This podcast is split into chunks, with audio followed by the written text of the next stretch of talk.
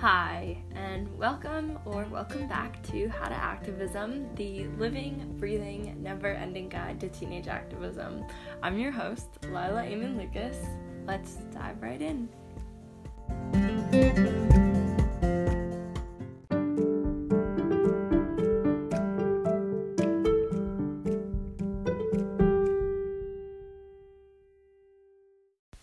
Okay, so cheers and jeers for the week.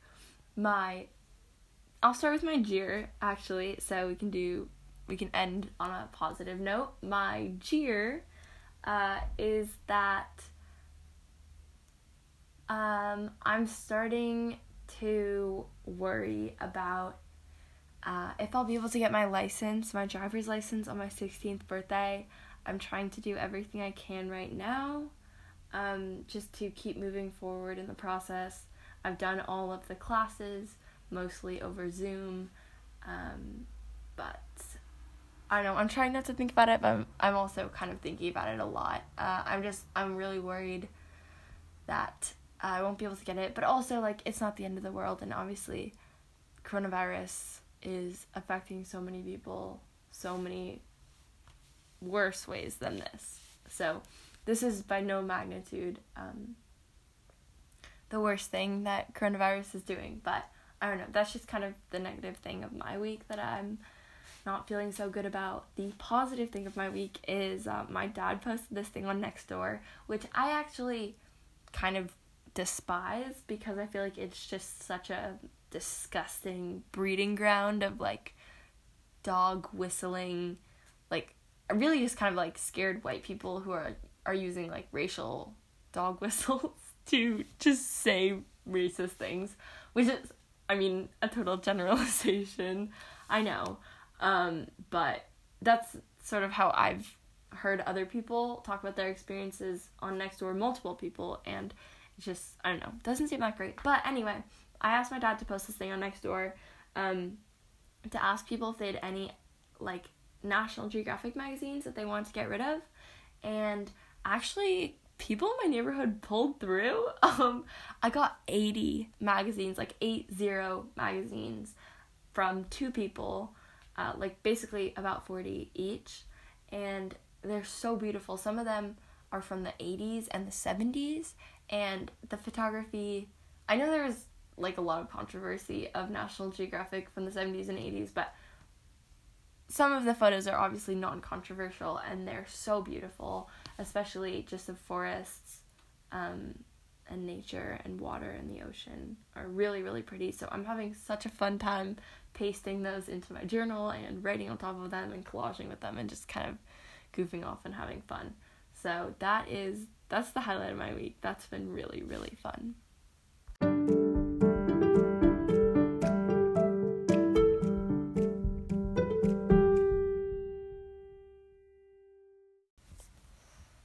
All right, so the bulk of this episode, I wanted to talk about imposter syndrome, the concept, what it is, what how it affects people and how to combat it. So, I'll first start by defining it.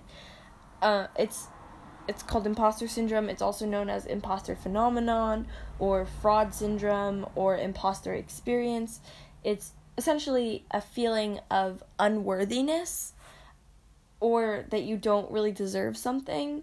So it usually happens where you'll be presented with some kind of opportunity, maybe it's a job or some kind of special opportunity to do something or meet with someone or anything. And you have this anxiety or this kind of voice in the back of your head that tells you like you don't deserve this or you aren't receiving this because of hard work. You're receiving this purely based on luck or slash and um you you don't really like at, at any moment all of the people around you could realize that you are extremely unqualified for this or underqualified for this and you're just you're totally you're totally fooling everyone um and at any moment they could they could realize that you don't deserve to be where you are. There are a lot of really good examples in a Times article I was reading about this in preparation for this podcast. So I'm going to share some of those. These are um, really helpful examples of imposter syndrome existing in everyday life. So one of them is that like perfectionists set extremely high expectations for themselves, and even if they meet 99% of their goals, they're going to feel like failures because any small mistake will make them question their own competence. Um, like, you obviously, not all perfectionists suffer from imposter syndrome, and not all people who suffer from imposter syndrome are perfectionists, but that's one great example.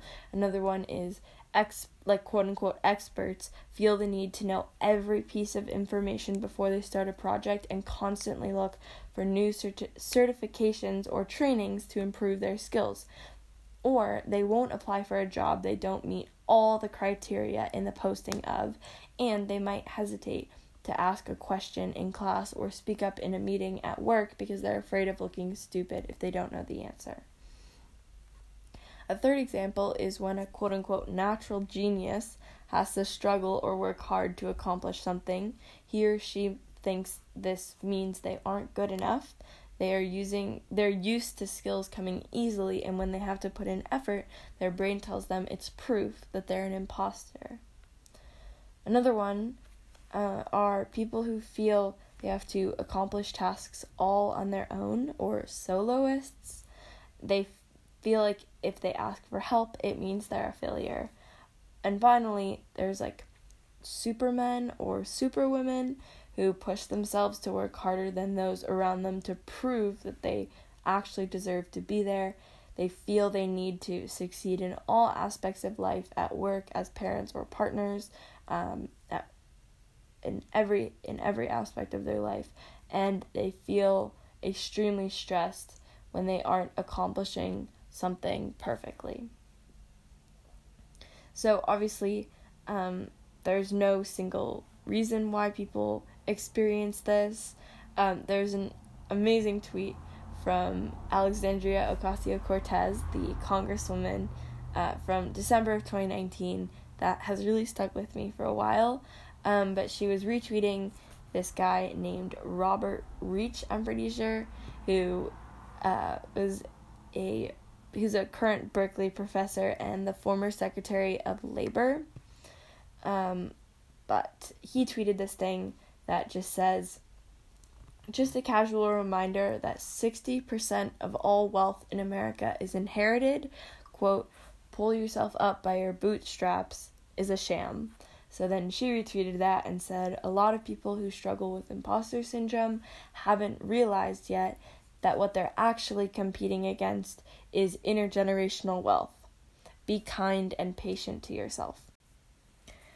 Okay, so that was a really great segue to an important point I want to make, which is that imposter syndrome uh, isn't traceable to any one source. Like, you obviously can't say, like, oh, I inherited it from my mother, but um, I, it, it's really important. I think there's very obviously more women who suffer from imposter syndrome than men, and there's more people of color who suffer from imposter syndrome than white people, especially people of color and women and women of color who suffer from it in who who work in fields that are extremely um, not diverse.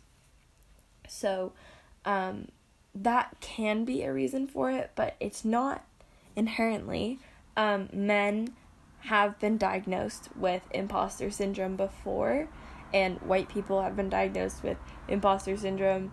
Um, but yeah, there's no single reason why.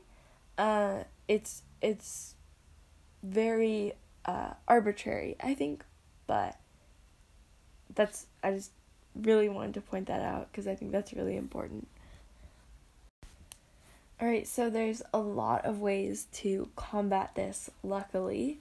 Um, a great one to start with is just to recognize imposter feelings when they emerge. Awareness is the first step, so ensuring that you track these thoughts, what they are, and when they emerge is really important.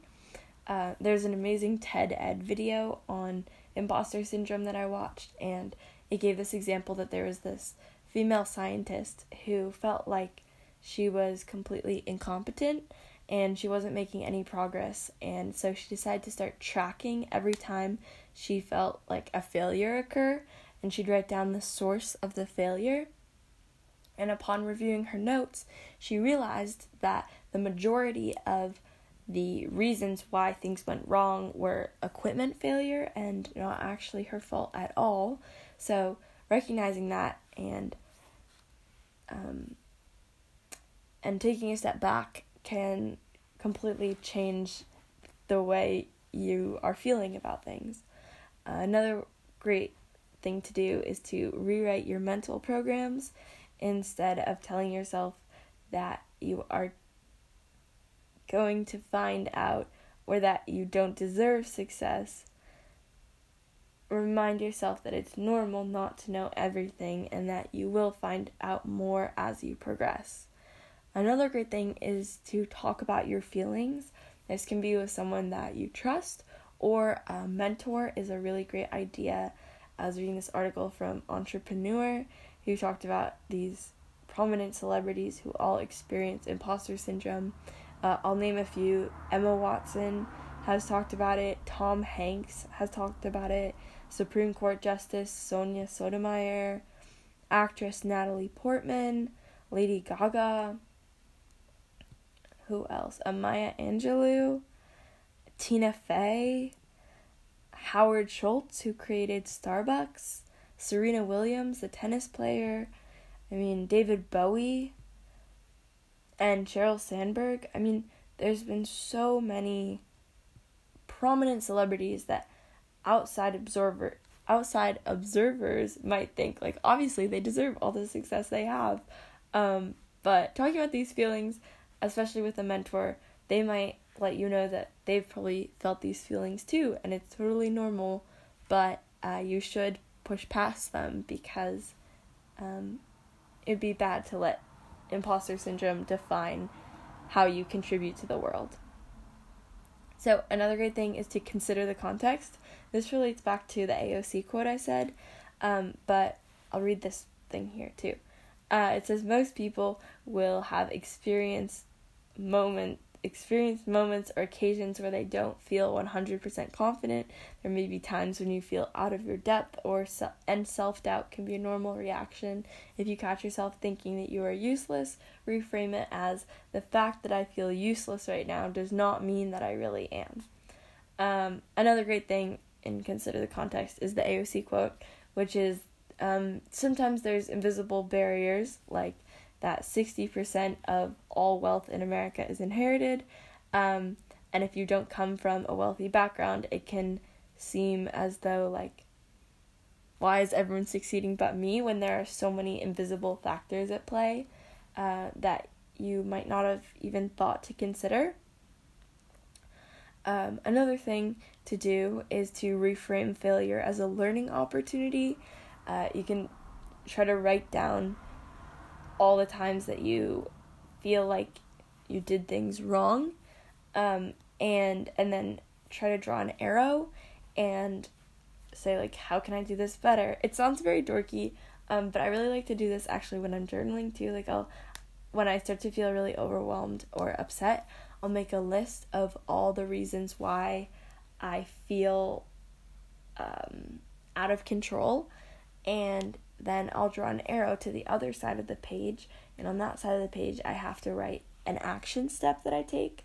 So maybe it's like I feel frustrated with the relationship I have with a friend, and then I could write like reach out to them and be honest about how you're feeling, or I could say like I feel really frustrated because I just failed this math test, and then you could say like next time I want to study more or I want to study using like a different website or I want to reach out to my teacher and ask them for more worksheets that I can do like beforehand to prepare or something. I don't know. But um, reframing failure as a learning opportunity, as dorky as it sounds, can really help you.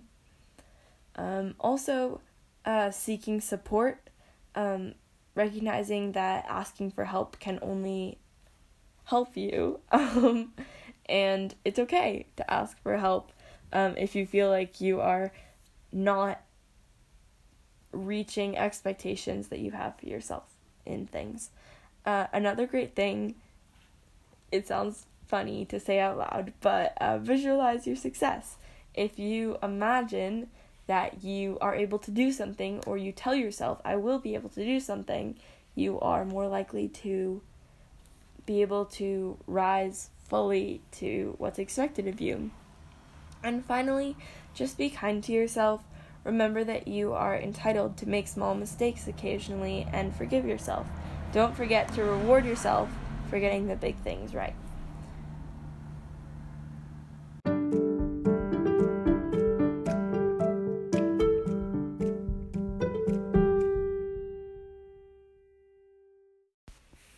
Okay, so my mantra of the week is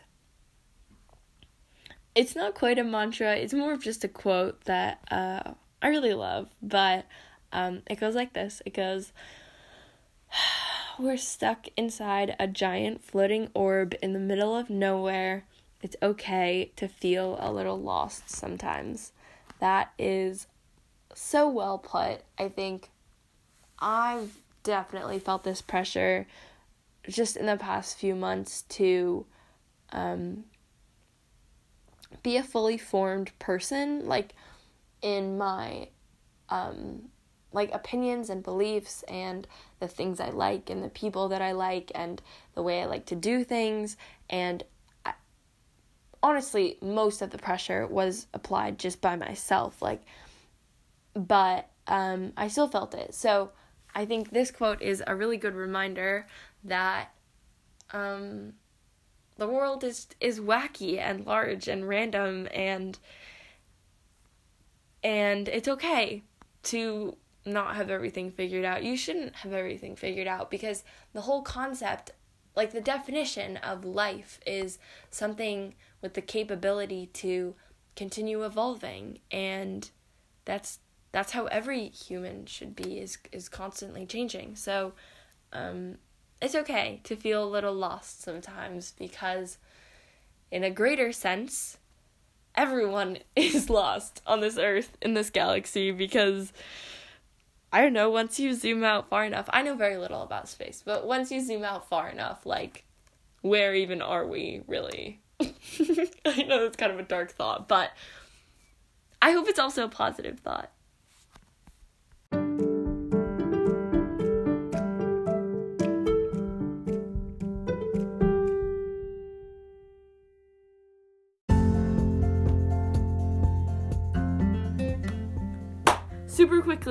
Thank you so much for listening to the end of the show. I really appreciate it. Please follow the show, the podcast, on Instagram and Twitter. They're linked down below. My social media. If there's a guest on the episode, their social media is linked down below. Projects they're working on, projects I'm into, stuff I'm thinking about. Um, if the show moved you, made you think differently, you can share it with a friend, share it on social media, send it in a text talk about it to a friend in person when we can finally see those. Um, and yes, thanks again so much for listening. I'll talk to you next week.